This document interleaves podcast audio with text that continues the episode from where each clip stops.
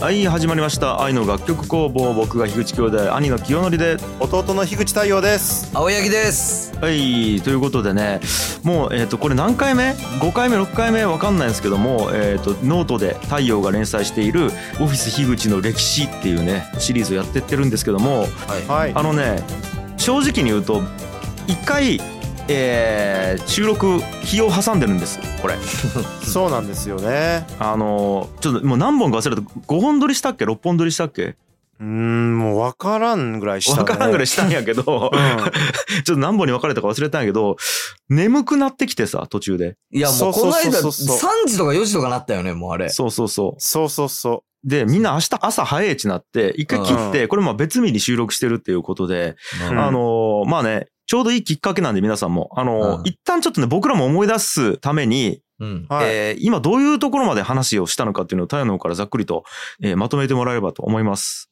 えーっとですね、まあ、最初は僕が上京する前のところから始まってで上京して会社設立してでそこからいろんな出会いがあってプロポーズ失敗してみた いなそこ、そこ重要やあったね。ねそこ重要。個人的な話がねうんはいろいろ続いていくんですけど、うんはいはいでまあ会社が阿佐ヶ谷行ったりバカソウルとかやったり今の奥さんと出会ったり人が増えていったりはいはいはい社員が増えていったりうん兄ちゃん会長になったりううんんでさらに人が増えていったりうん四谷にスタジオ作ったりうんドブロックさんとバンド組んだりうんでいろいろ会社調子良くなっていったりうんしたけど、うんえー兄ちゃん会社辞める話はいはい。が来て衝撃やったねそれで、うんここで22ぐらいなんでまあ半分ちょい前ぐらいですねはい全体はいはの全えっ体と、の。全48本やきね、ちなみにね。そうそうそう1048本のねはいはいでそっから残されたメンバーで頑張ることになりうん売上目標を達成したりしううんんそしてまたメンバーが変わっていって、うんで、そこからね、いろいろものづくりを、あの、覚え始めてというか、うんタグライン作ったり、求人広告作ったりとかし始めて、うんで、クリエイティブディレクションの講座というものに通い始めたりして、はいはいうんはで、コロナになって、いうんで、サウンドロゴジャパンっていうものを作ったっていうところが、うんはい前回の収録でした。そうね、あの、樋口のネクタイ作ったところね、蝶ネクタイね。ああ、そうや、そうや、そうそうひそううぐ、んひぐち会長やつね。うん。あ、まあ、それは、あれやね、あうの、ん。シャープ30なんで、あそっかの忘年会の心やねその連会の心得か。そうか、そうか、そうか。いやーということいで、やー、戻ってきた、戻ってきた。戻ってきたよ、だいぶ。で、えっと、今日は、えーシャープ何からですかシャープ36。はい。ということで、皆さんもし、あの、よかったらね、えっ、と、多分、オフィス樋口スペースノートとかで検索すると、これ、記事出てくると思うんで、えーシャープ36のところまで行ってもらって、うん。はい。はいそこから、できればね、ビジュアルと文章見ながら、この話そうね聞くとより楽しめるんじゃないかなと思ってますのいで。や、そうなんでテすキよ、スね。ト見ながいらやっぱ授業受けてほしいって感じよねい。や、マジそうなんよ。やっぱね。これはや、もう、あのーこのシリーズの放送がもうされているんですけど、うん今収録されている現,、はいはい現在は。うんあの、結構途切れずに読んでいただいてるみたいで、い。うん、うん。うん。今でもですね、1日100ビューぐらいあるんですよ。おお。まあ、これ全体のですけど、はいはいはいうん結構あの、このポッドキャストのおかげで読んでくれている人がいるのではないかなとああ、素晴らしい。いや、すごい思よ。っていだまっす。て、一人が全部読んだら48ビューやもんね。そうやね。一日で。一日で全部読んだら。うん。仮に読んだらそうやね。これはすごい。まあそんな感じで、やっぱりストックコンテンツだなっていう感じがしますね。そうね。いやーまあまあ、うん読む価値ありやきね、これはね。いや、本当にいやいやいや今までのところうマジで本当映画を見ようみたいな気持ちになってくるわ。そうね。ドラマとか映画とか。いやーまた後半もね、いろいろあるんですよ。はいはあ長いんですよね。ー楽しみ。い。じゃあ、残り12本か。そうなるのかな。あよ。。まあ今日一日で終わればいいですね ねえ、頑張ろう、それ は。それは頑張ろう。それは終 わるか。それは終わるかな。いや、 どっちマジで頑張ろどっちなん やろ、これ。はう。うん。い。さて、あよじ。ゃあ行きますよ。うん。えー、シャープ36。はい。うん番外編、うん音楽の小さな種火から。うん。もう、もはや当たり前のように番外編とかいう言葉が出てきてますからね。もうなんか、うんなんなん、ちょうど本編と番外編があるんです けど。どがどれが本編なのわからんけど。あの、時系列がはい外れるやつを一応番外編みたいにしてるんですよ。ああ、なるほど。あそういうことね。まあこれ時系列違くないみたいにうん。思われそうだからそうしてるんですけど。はいはい。さあ、これはね、思い出話がいろいろうん広がる回だと思うんですけど、はいはあのーすごい振り返ったらうんどうなるかっていうのを、い。う。うんん。まあ、シャープゼロって僕があれなんですよ。上京する前なんで、うん。一応大人になってからなんですけど、うんうんもう子供の頃から遡った話です、これは。おうで、まあ、田川の出身ですっていうことで、まあ、紹介してるんですけど、ピアノ習ってましたけど、うん。なんかピアノ習ったけど、まあ、全然普通に習っただけやん。うん。なんか、特別なことしてないやん。うん。いやまあ、それをなんか、あのー詳しく知ってもらいたいなと思って。まあそうね。で、それが、どんな偶然の要素で、ちょっとずつ変な方向になっていったかっていう。うんああ、なるほど。誰が変な方向かじゃん、お 前って。いやいやいやいやお兄ちゃんのことを変な方向とか言うおな兄ちゃんは今極めて変な方向行っちゃったね。今 なんか、 そんなに変な方向に行っちゃうとは思わなかった わご。めんごめん。うんついつい。まあ、ピアノ習いよ人とかいっぱいおるもんね、だって。いや、そそううだよね。だからうんピアノ習うっちゅうことだけで言うと別に普通なよ。普通やもんね。いや、俺なんやったら、小学校ぐらいの時に、ピアアノっち女が習うもんやきね、みたいな感じだったよ。そうそうそうそうそうそう。まあ、特に高川は言われそうや、そんなんね。うん。んいやいなや、んまかあねまあ、自分で思っちゃったんや。ただね、いとこのね、うん。うん、あの、まあまあ、大した人なんだけど、ゆうちゃん。うん。えっと、何個上やか、えー、6個上とか7個上のいとこがおるんやけど、ゆうちゃんから、ゆうちゃんはね、もうその時、えっと、バンドとかしよったんや。で、ドラム叩きよったんやけど、うん。うんい。や、お前、清則ちょっとよく聞けっつって。うん。あのーお前ピアノ、今、なんかね、恥ずかしいとかしたくねえとか思うかもしれんけど、絶対後々やっちょってよかったっつって思う時が来るき、マジで続けちょけって言われたことを覚えちゃう俺、あ、そうなん。ゆうちゃん。に。すげえ。それがもうあれやん。うん。あのー、運命の因子やうーん、結構影響あるか もね。ん。すごい。いね。そうそうそもしそれ言われてなかったら、やめちゃったみたいなんう。ね。覚えちゃう覚えちゃう。あるかもしれんね。う。うんんさて、はい。じゃあ、まあ、いやいややってましたっていう、そのピアノ。はい。でもまあ、決して前向きじゃなくて。うん。だけどまあ音楽とかもね、別に前向きじゃないってことやね。全く前向きじゃような考い。うん。なるべく練習せずにサボってピアノレッスン行けるかみたいなことをえたら。そうやね。考えてたね。で別になんかコード進行とか音楽理論とかも一切習わずに、う。ん。普通になんか練習曲弾いてただけなんですけど、うん。まあなんとかちょっとは楽しくしたいっていうことで、まああの x ジャパンとか坂本龍一とかをまあ弾けるようになりたいなと思って練習して弾けるようになったけど、まあやめたみたいなそうね。感じなんですよね。うん。で、そしたら兄ちゃんが中学の時に、まあボーイにはまって、クラシックギターを弾いてたけど、まあ、エレキギターが欲しいということで、父に頼んで、欲しいって言ったんですけど、エレキは不良がやるものだっていうことで、そダメだったんですようね。わーこれまだこの時代、俺らの、これ中学の時ぐらいやろう。中1、これ。中1やね。あのね、言っていいうん。マジで不良がやりよった。うん。あ いや、そこが面白いとこよね。ーなそんうか。そうなの。マジで不良しかやってなかったのよ、エレキギターとか。なるほどね。そあう。ーそうなんよ。で今の時代と違うところやね。違うよね、完全に。うん。今、不良エレキギターやらんのじゃない不良、もうエレキギターはやらんよね。ヒップホップしようよ、多分。そうやね。あ、そうやね、そうやね。フリースタイルバトルやるよね。うん。うん。 ままああ、でも確かにそうか。中学の時の先輩とかでギターやりよう人は不良やったか。い、や、だってさ、うんもうね、もう自己益言うけど、全員タバコ吸いよったろ。うん。強ったね。中学、高校の先輩。うんそうやね。音楽しよう人。ううんん。ギターやりよう人はそねう。そうそセットやもんね、そこね。う。そう。まあ、あながち、的外れじゃないっていうことやね。そあうだの、バンドするの食い止めるっていうのは。うん。確かに、ね。親がうん特に中学とか。面白いね、それを考えたら。 うん。うんで、まあ、あの、それでも、なんとか兄はあのギター買ってもらったんですけど、うん。バンドスコアコピーしたりするじゃないですか。うん。バンドスコア、まあ、まあ、これもちょっと時効かもしれないんで言いますけど、うんまあ、本当はやっちゃいけないんですけど、うん。本であるバンドスコアをコピーして人数分。そううね。ん。で、バンドメンバーのために用意するみたいなのが、まあ当時よくあったことで。そうはい ね。はいはうい。ん。で、それを、樋口建設でやってたんで すよ、ね。まあ、よう覚えちゃうの。ううんん。あの、うちのおとんの会社ね。うんそうそうそうそう。だから樋口建設が犯罪の温床をやったわけやろだけどいね。やいやいや、ちょっと、 ちょっと、ちょっ当時犯罪と思ってないけど。うんうんあとあ、で、で、それを、あの、おとんが見て、うん。殺しの調べっち書いちゃうのよ。そうん。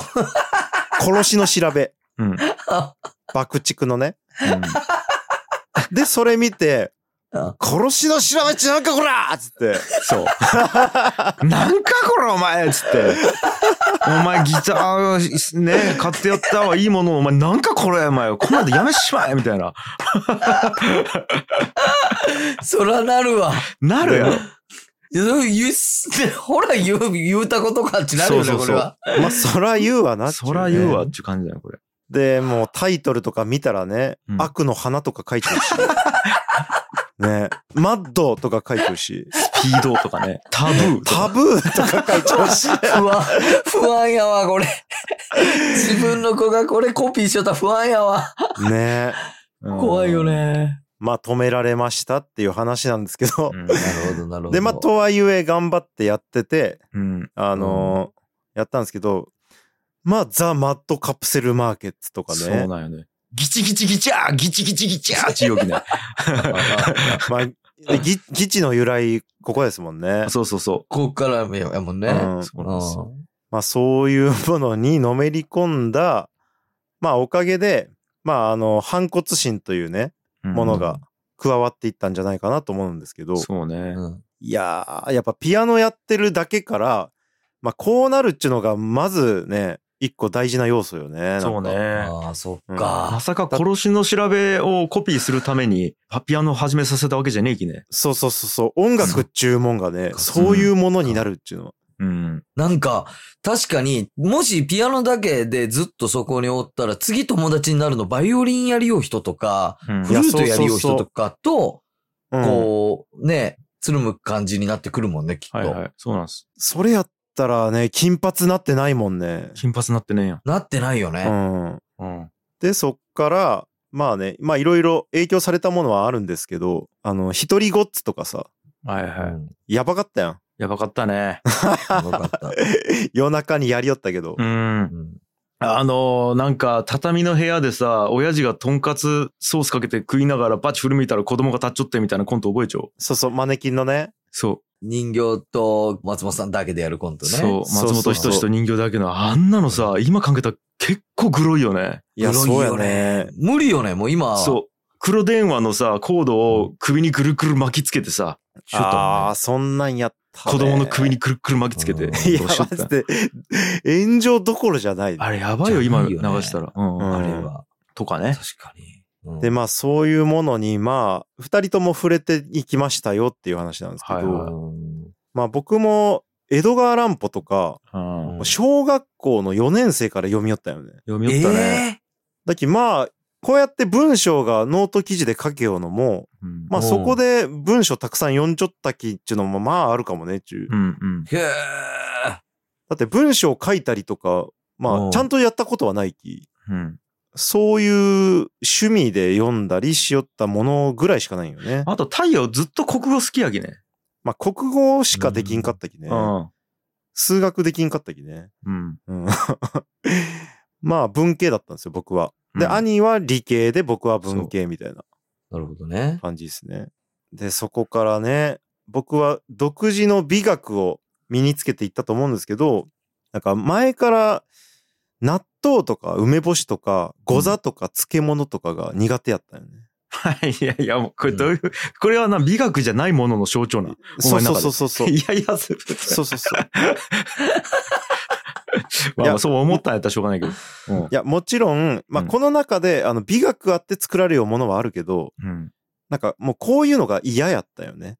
うん。あと、家とかも、もう明らかに洋風な方が好きだったし。うん。だっきなんかあの田舎育ちの反動というか、うん。おえそういうのあるな、ちも。ダキ、今お前さ、収録中、ズームで見えるけど、青いバスローブ着て収録 中。いや、この楽曲公募の中で何度となく出てくるけど、うー、青いバスー。ローブっちゅうワードが。ん。うん。ちょっと意識高いを履き違えちゃう感じするけどな、それはなんかそれ は。うん。なるほどね。だけどまあ、あの、もし、あの、自分が東京のいいとこの育ちやったら、 うん。うん。こういう感覚っちないやろなって思うよね。なるほど。ど。確かに。だけど、まあ、むしろなんか、ござとかいいよね、みたいなうん。うんうん。感じと思うと思うんやけど、うん。やっぱ、田舎の地方出身で、なんか、憧れがあるからこそ、うん。うん。ファッション雑誌とかね、うん。からこその美学っちゅうのがあるなっちゅう、まあ、反動よね。なるほどね。まあ、これがまた面白い。俺ねえもんね。いや、そうなんきょよ。んちゃんマジないよいねや、。そうそう、そこがないっちゅうのがまた面白いよね。ないよね。うん。そんなんあるんやったら金髪してねえ もん。いやだってい、どう、どう考えても田舎のヤンキーと思われるきね。確かに確かうんに。全くねえよね、これがこまた。れ面白い。でもさ、うんその、今までのこの36までを聞きよっても、そこ結構差あるやん、きょんちゃんと太陽。あるよ。ね。太陽はもうこの時からこうやったんやっていうのは。そいや、あと、やっぱ大事と思うのが、うん。額がないっちゅうのが、大事と思うよよ。だ額がないき、意識高いんよ、俺ね。う。なるほどね。で、兄ちゃんの場合は、あの、うん多分、偏差値が高かったやん、基本的に。うんうん高かった。だっき、それで、あのーやっぱ違うことがあると思うよね。まあ、それはそうかも。うん。だっき、俺の場合は額がないし、だっき、まあ、あの、田舎育ちだったりするき、うんその反動がすごいあるんよね。なるほどね。なるほどね。で、また、おかんがさ、あのーロークオリティなもんが好きやん。また100均ばっかり行くきね。あいつ。うでいらんもん買い込むよ、マジで。ん。 うん。だ安い樹流だけで。っき、まあ、その反動で、まあ、うんハイクオリティなものが好きになったっちゅうなるほど。いや、マジそでう、なん、そんなん知らんかった。 マジで腹立つきね。で、結局使わんで、ブワーって倉庫に残っちゃって、でそれでも使わんき、誰かにやるんよ。うん。無理やり。回ってきたことあるうちに。だけど、あ、兄ちゃんがミニマリストやん、基本的には。そうね。だけどそれはその反動やあったですよね。と思う、多分。うん。物が嫌いで、う。うんん。ちゅうのあるね。はいなるほどね。だけどまあ結構ね、あの、うんまあもうこの話だけで広がるんやけど、うんうんはあの、育ち方には、なんか大きく2種類あるなって思っちゃって、い。うん。純粋に継承系と、うん。うん。反動が反動を呼ぶ系。はいはい。なるほどね。だから子育てっち。うん。で、その反動がうまくいくパターンがあるき面白いよねって思うよね。そうね。うん。だからまあ継承がうまくいくパターンももちろんあると思うけど、う。うんん。なんかどっちもあるなって感じ。なるほど。俺なんかね、覚醒遺伝の正体ってそれと思っちゃうよね。あうん。なるほどね親が、なんか、じゃあ、A という性質持っちゃうき、子供が B になって、あ。うんうん。反動で。で、その、また子供が B に対する反動でまた A に行くみたいな。振り子状態が起こるんじゃないかなっていう。なるほどな。 そう。ほどこれ覚醒遺伝の正体と思っちゃう俺は。ちなみにね。知らんけど。なるほどね。うん。いや、あるかもね。は さあ、で、まあ、そんなうん感じで育ってったんですけど、まあ、イエローモンキーが僕好きだったんですよね。うん。はい。特に。で、その時にカセットテープレコーダーがあって、で、カセットテープレコーダーってあの、ダビングできるんよね。うん。うんうん。二つカセット鳴らして。う。うんん。で、これが多重録音の走りなんやけど、うん。う。うんん。まず膝の上でツッタッツタッツタッツタッツタッツタッツタッツタッツタッツってリズム刻んでうん。それにベースを乗っけてみたいなことがカセットテーププレイヤーでできよったんやそうね。うん。うんえ、わかるかねあの、わかるいや、ちょっとわか A、B、二つの、その、か、あの、カセット入れるところがあって、らん。あるね。で、A に録音するやん。うん。たら、録音した A のカセットを B のところに入れて、うん。で、B で再生しながら、それに合わせて、A のカセットに、マイクと B の再生音声を合わせて録音するわけ。意味わかるうん。うん。まあよう考えたらようそんな機能ついちゃうねなんかそうそれをい何回も何回もやると多重録音できるっつうね。へえ。だけどまあパソコンでまあ普通によくやるやんあうのん。俺ら仕事うん。そういうことの走りができよったんよへえ。普通のミスターマックスで売っているようなうんうん。ラジカセでうんうん。で、それのおかげで、ああ、こういうのが面白いんやねっていうのが、しよったね。うん。ほう。え、それは何なんその自分で気づくんそれとも人に教えてもらうんあれはど気うやっづくんじゃじない、マジそういう機能ついちゃうけんね。だってマイク端子あるわけやし。うん。うん。で、A、B 二つあるわけやき。で、A、B から A に、なんつうかな。ダビングできるわけやき。うん うん。理論上できるやん。あ、そっか。これ、これごめん。IQ が必要や と。あごめんそうそういや俺も IQ じゃないかもしれない。俺もね、聞きながら思えたわいや、偏差値高い人じゃないで、低い人に今聞きよんよね、ちょ思って。あ、弟の方に聞きよんよね、ちょ思ったよね。いや、なんかね、あの、家の中に高い人がおったき。あ、でも俺がやりよった、それ、多分。じゃじゃあ、やっぱ、きょんちゃんがそこを気づいたんや。うん。ちょっと。はまあ、ポイントはあれよね。あの、そういう専門の機材とかじゃないんよ、全そう然。ね。う。うんんうんうん。普通に日本のどこにでもあるようなうん。そうそ当時うね。ラジカセ。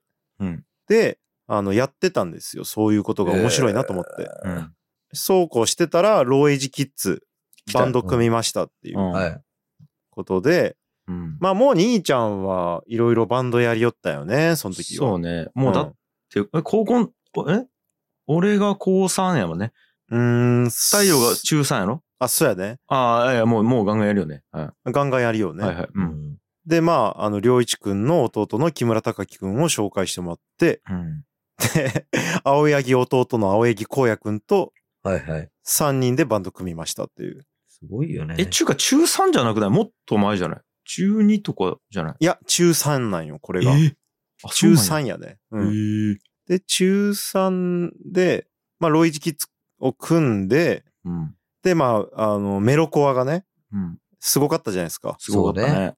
メロコア文化が。文化すごかったよね。うん。で、バンド活動に明け暮れて、うん。まあ、まあ、ドラムをずっとやってたんですけど、で、この高価な録音機材についに触れることになりますっていう、これな、えっと、何件木これ、村ロ浩ー二さんが。ローランドの、うん。えっと、VS1680 か。 1680やね。ねえ。で、これが、まあ、多分定価何十万もするやつで、うんおうで、これが木村家にあったから、うん。まあ、たまたまというかね、普通田川の親父の家にないもんね。ないよね、そうねこれは。確かに。こんなん。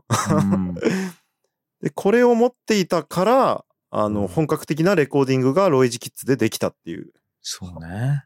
うん。いや、で、まあ、いろんな要素があるよね、ちかね。ちなみにこれとか、今、やっと Windows とかやったらフリーソフトでできるきね、全部。まあ、そうかもねうん。。まええいらんのや、じゃあ、こんな 機材。あ、まあ、しかもパソコンはいるけどね。でもパソコンは今結構あるし、家にうん1個。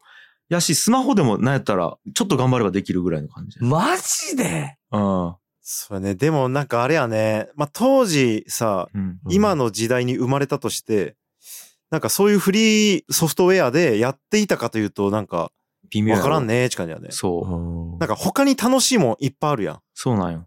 さっきなんかわざわざこういう DTM みたいなのを選んだかなみたいな。そうなんよ。今の時代やったらね。やっぱ暇やったきできたっていうのもあるよね。う。うんうん。で、応援団ですよ。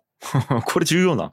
応援団も重要ですね。うん僕の中では。うん。でまあ、応援団があったから、そのそ総合的なものづくりをうん。やれてたんじゃないかなっていう感じですね。そうね。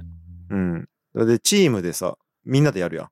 うん。素人も、まああの、まあ、詳しい人も、みんなで力を合わせて。いやーめちゃめちゃチームビルディングのこれ経験になっちゃうもんね、高校生から。うんで、太陽とか、あれやろ、高校2年の時から太鼓とか叩けたろ。そうそうそ俺もそうやきね。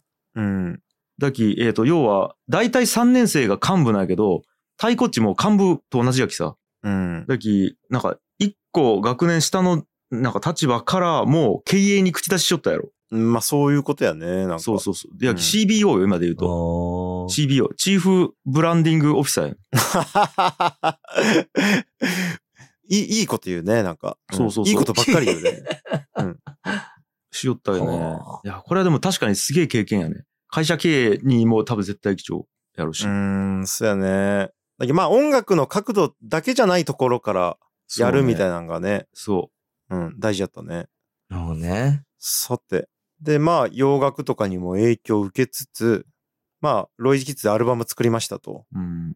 まあこの放送でも何回も紹介してますけど。はいはい。で、で、これ、まあ、兄ちゃんがね、作ってくれたんやけど、まあ、こんなんよう作れたよね、ちかんじゃんね。いや、すごい。ごいよね、これ。アルバムのジャケット。これ、うん。そうなんよ趣味で俺 3DCG しよったんよ。うん。なん か、楽しそうやなと思って。うん。で、趣味で覚えたきさ、使ってみたいなと思って。うん。で、俺趣味でその DTP っつって印刷物とかやりよったんよね。いられとフォトショップ使って、 うん。あの、なんか入稿して、なんか、 ポスター作ったりしよったき、その趣味の CG と趣味の DTP の技術使ったらできたよね。なんか。うん。 すごいよね。それ趣味趣味でそれやりよう人おらんきね、あんまり。うん正直。いやー、で、これまあ久々掘り返してみて、あの、思ったんやけど、うんやっぱめちゃくちゃしっかりしようなと思って。んあの、もうなんかこれ技術がとかじゃなくて、うん。なんか、センスがしっかりしようなと思って。ああ、なんかまずさ、なんか、このボコボコに割られちゃうやつを、うん。じりじりーち、あの、ベルが鳴り寄って、これをマイクで拾って、で、あの、収録しているっていうストーリーなんやけど、うん。このローエイジキッズのメンバーがね。うん。まあ、このコンセプトとかすげえなっていう。そうなんやねすごいよね。だってあの歌詞カードにずっと線が繋がってみたいな。うん。そこの線伸びてみたいなやろ。そうなんやおしこゃれも全れ。う。これも全部 CG で作っちゃうきね。う。うん。で、ちなみにエフェクターがね、3つ通っちゃうんよ。うん。でこれはインスト曲なんよ。そうそうそう。歌詞がある曲はう、ん。歌詞が乗っかっちゃうんやけど、うん。歌がないインスト曲は、エフェクターで表現しようっていう。はあ。これタイトルがね、あの、普通やったらエフェクターの名前書いちゃうところに、タイトル書いちゃうよね、これ。ち実ょっとは。解像度がこれ見えにくいんやけど、まあまあまあ。 1曲目進化やうき、んうん1曲目のエフェクターには進化近いじゃん。へえ。で、2曲目がスカイみたいな感じで。じゃあもう一個、うん。あれ言うと、あの、ちょっとこれ薄いでわからんないけど、波形がブワーっちね、薄く後ろにはいはいはいはいはい。あるんよ。。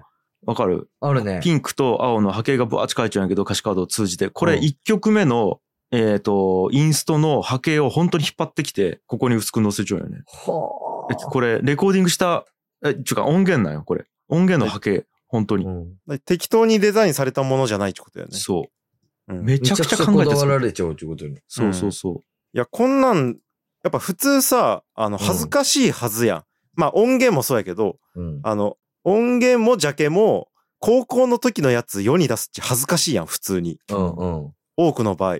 ないけど、う全然恥ずかしくないよね、これ。う。うん。うん。まあ、音のクオリティもいいと思うし、うん。なんか、このアートディレクションもいいと思うき、う。うんん。まあ、やっぱね、頑張ってきたことのはあるなっていう感じですね。す頑張っちゃう。うん。うん全然なんか色あせてないというか、やっぱそもそものクオリティが高いよ。うんで、こっれて。ことよね、これ。そうなんですよね。うんセンチュリーゴシック使っちゃうしね、フォント は。うん。センチュリーゴシック好きやったきね。そうね。で、まあこんな感じで、まあ音楽だけじゃないっていう意味で、あの、アート面での火が加わりましたっていう感じなんですけど、でまあ総合的なものづくりが、うん。まあとにかくやってたんですよね。うん。意外と。で、まあ結果、まあ僕はアーフリター始めたじゃないですか。うんう。ん。一人での音楽活動をやり始めて、うん。で、この和室のドラムセットでうん。レコーディングを粛々とやってて、うん。やってたんですけど、兄は金的三番街ですよね。そうだ。はいはいうんはい。金的三番街というバンドでライブをやっていて、うん。で、まあ、どっちもミュージシャンになろうと思ってたんですけど、そうなんや。そんな中、ほら、うんあれあー、きヘビースモーク、イノセントライトね。来たよ懐かしい。え、これだって右の人妻夫木聡よね。違う わ。いやいや、これ、あれ、ああの、おかんから、竹野内豊に似ちょうって言われちゃう人よ。ああ、あ俺か。じゃあ。俺か、じゃあ、それは。はあ。これね。まあ、あの、俺と大学の同級生二人ね、あの、ニワッチっつうのと辻ちゃんっつうの三人で作った映画制作団体よね、これ。うんはいはいはい、で、えっ、と、し俺が大学4年の時に、えっ、と、うんトロイヤーってなって、で、まあ全員同じ大学やったき、その大学の中でバーッとメンバー集めたりして、で、俳優とかも基本的に大学の中で探したんやけど、そこに高井くんをバコーンって俺ブッキングしたんよ。そうね。そううね。ん、で、ニワッチにえー面接してもらって、それで、ああ、青柳くんいいね、みたいになって、で、それで。で高井くんがダブル主役の一人を取るんよね。そうなんよ。そう。そうなんすよ。という。楽しかった。で、これ俺、が音楽担当として、うんここで初めて劇版作るね。音楽を作る。うんうんうん。という話だよね、これ。いや、ぜひリスナーの方にはこの予告編の映像を見てほしいですね。見てほしいね、こうれ。んでこれで初めて俺が DTM を覚えるね。そうか。これが初めてなんパソコンの音楽作るっつうのを、俺と領地で、二人で、あ、そう、ぜちなみに、この時領地も音楽担当やきね。ううんうんん。俺と領地と高井くんはこれ、一個の映画を通して、またやっちゃうんやけど、いろいろ。うんで、俺と領地でパソコンでめっちゃこう研究して、領地ちょっとこんなんかっこよくないっつって、うんで、やり始める。という。まあ今の CM 音楽が、うんあのまあ映像と共にやることがほとんどないけど、うん。今その走りとも言ってもいいでしょね。そうなんよ。うん映像に合わせて音楽作るっていう初の経験やね、これ。でそれに、くしくも高井くんが関わってるっていうね。うん いや、まあ、くしくも。すごいですよなんかどうかね。。うほんと近場で済まそうとする 気で DIY で。 おかげで楽しかったけどね。うんでもやっぱことう。い。いうやーで、そっから、あの、ウェブ制作会社に兄ちゃんは入ったよね。はいそうはいはい。うん。で、入ったんですけど、そこから鬱を発症して、せや。うん。 うん。まあ、この時ヒバルに住んでたんですけどね。うん一緒に住んじょったって、俺と太陽と岡くんの3人で。福岡市はいはい南区ヒバル。懐かしい、あの家よ。 懐かしい。で、会社を辞めることになったんですけど、うん。うん。あの、で、単身フリーランスとして音楽制作の仕事をしに上京するって言ったんですけど、もう何のことかわかんないんですよ。うん。音楽制作の仕事っちなんみたいな。うん。うん。もうピンとこなさすぎて。うん。だからまあ、あのーよくわかんないけど、まあ行ってらっしゃいみたいな感じで送り出したのが当時の僕みたいな。はおー。うん。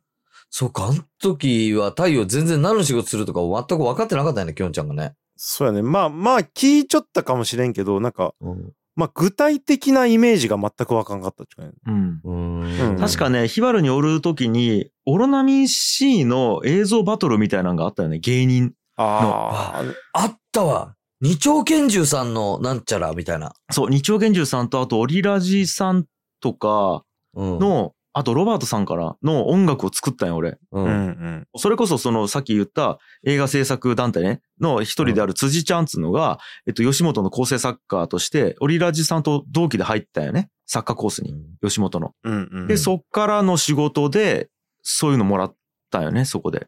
で、うんなんかアイドルの曲作ったりとかして、うん。あ、こういうのがあるんかっつって、じゃあ東京行こうっつって行ったよね、俺。という話。いやー、すごいよね。だかあら辻さんが吉本入ってなかったらね、というのもある。とかいうのもあるよね。そうんで、まあそういう兄を、まあ見つつ、なんか、あの、僕は福岡でバイトしてたんですけど、う。うん。まあ当時、田川の本屋ブックステーションで、うん。あの、何も悪いことしてないのにクビになったり、なえどういう理由やったっけあなた、うちの店の雰囲気に合わない。っていう理理由で、うんマジさ、うん世界観の違いやきね。まるで、三つ星レストランのね、ドアマンみた いな。三つ星レストランのドアマンやったら納得いけいくけどすね。ごいよすごいね。その理由でクビになったもん。本当にすごいよね、そ れ。田川の時給650円の本屋行きね。ね うん雰囲気とかねえきね。あいつちょっと世界観合わんのよね、って言われた。世界観。いや面白い。いやー、そういうことがありつつ、はうん。まあ、いつか公務員でもなるかとか言って勉強してましたけど、い。うん。まあ、勉強をサボりまくって、うん。うん。で、青柳光也くんと毎日マクドナルドに行って、で、光也くんを一緒にハローワークに行って、うん。で、まあ、あの、光也に、どうやった今日みたいな。うんいやー、全然良くなかったの。 いいやつなかったのみたいな。うん。うん。で、夜はネットカフェで、卓球とカラオケ。うん。うん。 で、たまに日雇いバイトを白尾堂でやるっていうねう。ん。うん。最高やね。最高でしたね。せやな一番輝いちょった時期じゃない、ね人生で。ある意マ味ねジ。そうやね、うんほんと、ある意味。でも、この時何歳やったっけしかないけど、25歳ぐらいかな、多分。うん。いやそんぐらいやろ。まあでも今考えたら25歳とかさ、若いやん。ーうん。けど、やっぱ当時の自分たちっち、もうみんな友達就職しちゃうし。そうう。んなんか早いやつ結婚しちゃうしね。いやそうそうそうそう。 25とか、もう。うん。中学の同級生とかはもうポツポツ結婚しだす年やけどね結婚して、もう子供もおおるきね。普通に多分うんおるぐらいの年や25けとどかはね。うん例えば月給が30万円の友達とか聞いたら、もう神みたいな感じよね。よね。当そう時。ねうんうん。だけどまあそういう大人になったんですけど、この最後の写真も、今から山で首吊るやつの写真やもん。これ一人 で彦さんに山入ね、って、うん帰ってこんやつの写真やもん、これ。行った時の写真ですね。面白い。うんまあなんですけど、シャープゼロに戻りますっていう感じで、うん。うんうん、戻りますっていうか、つながりますですね。はいはいはい。まあいろいろあって上京して、まあ会社設立に至りますっていう感じなんで、うん。まあ、遅くないよっていうのが言いたいとこなんですけどね。 そうね。どんな年でもね。 何事も。ねうんまあただ遅すぎたら良くなかったかもしれんけどね。これ以上ね。うんううんん、これ以上。いやまあ少々、なんか25歳ぐらいまでうまくいかんとかはもう全く問題ないことが多いそううね。んうん。まあ、あくまで、ことが多いぐらいの話やけど。実際俺も大学院まで一丁期24まではあれやもんね。学生やもんね。うん、そっうかんそっうか。ん。っていう感じですよ。いやいやいや。ねで、あの、まあ、もう一つの話ですっていうのがあって、うん。まあ、あ、父は田川の建設会社、樋口建設っていうのをやってたんですけど、まあ、社長とはゆえ、全然裕福じゃなかったんですよ。実はね、これね。うん。へえ。あ、もっと言うと家はね、裕福やったん多分。まあ、家全体で言うとね。うん。うん。だけど、やっぱ、いわゆる、なんか、社長の息子みたいなイメージとは程遠いっていう。ううん。感じですね。だからまあかなりやばい時期があったりうん。いろいろあったんですけどまあ今も現役でやってるのでうん。あのぜひ田川や筑豊周辺で建築やリフォームを考えている方はぜひご用命よろしくお願いいたします。これはマジお願いします。はい。っはていう感じなんですけどい。うん。あのまあ樋口建設を通じてなんかなんか日本全国が見えてきたっていう話なんですけどうん。まあ、どこにでもれ零細企業やき、なんかブランディングとか、クリエイティブとか、まあ、もう全然やってないわけですよ。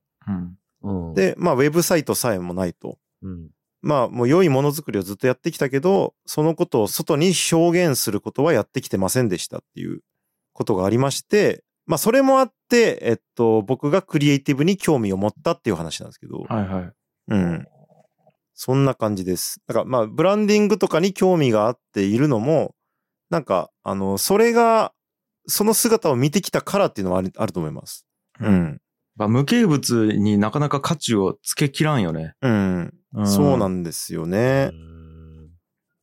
でまあ、あの、で、そっからの話なんですけど、まあ自分がい長野に家建てたこともあったり、まあいろんなデザインとかお願いすることも今までしてきたんで、建築デザインの話をしてたら、うちのおとんと、うん。大人になってね。したら田川だったら、まあ、建築のデザイン費とかどうなんつって聞いたら、東京で建築家に頼むと、なんか全体の10%やったりするよね、なんか。うん。で、まあ、多分高谷くんのお父さんも、そんな感じでやってたと思うんやけど、一級建築士やき。うん、うん、なんか全体の何パーセントがギャラみたいな。ああ、そんなんやったと思う。多分そうそうそうそう。うんうん。で、まあ、うちのおとんの場合は建設会社なんで、えっと、そういうこだわりの物件じゃないことも多いんよね。うん。で、そういう場合だったら、あの、そういうデザイン費とかおかお客さんに理解してもらえんき、デザインは0円みたいな。もう取れんみたいな、そんな。デザイン費とかみたいな。うん。うん。で、まあ、そういうの聞いて、びっくりしたっていう話なんですけど、うん。まあ、そういう設計部分とか、あの、すごい大事やき、あの建築に限らず、クリエイティブとか、まあ、ウェブサイトとかでもね、うん。で、えっと、大事だっていうこと思ってたんで、ああ、田舎やったらそういうことがあるんやね、みたいなことが思ってたんやけど、えっと、もう一つ、とある代理店に勤めていた人が、日本の企業は、えっと、製造業が基本にあって、うん。形あるものを作って売ってきたという流れがあるから、形ないアイデアや企画にお金を払うのが理解できないクライアントが非常に多いと。うんはだきまあ、なんか日本の成功体験があるき、あの製造業であの豊かになったっていう、うんあ。うん。なんかそれにとらわれているみたいなうん。なことを言っててですね。うんるほどね。でまあそういうのをどうにかしたいと思って、あのグッドミュージック、バッドミュージックの企画をやったっていうのがあるんですよ。なるほど。うん。という、いやー、45分ぐらい喋っちゃうんやけど。あれれれれ ?1 話、1話よね、これ。おいおいおいおい。おいおいおいおいおいおい。いやいやいやいや。まあ、まあ、でも今回はちょっょっとね、あれやね、うん思い出話に花が咲きすぎたね、ちょっと。まあ。ね。そうやね。うん。面白い。まあ、この回は長くなるとは思ってましたわ。まあね。楽しかったな、なんか。うん面白い。これ。懐かしい。なんか。もうなんか、これがポッドキャストであるということも忘れちゃったわ、途中で。 確ズームのみ。そう、もうズームのみぐらいの感じや、なんか。かにね。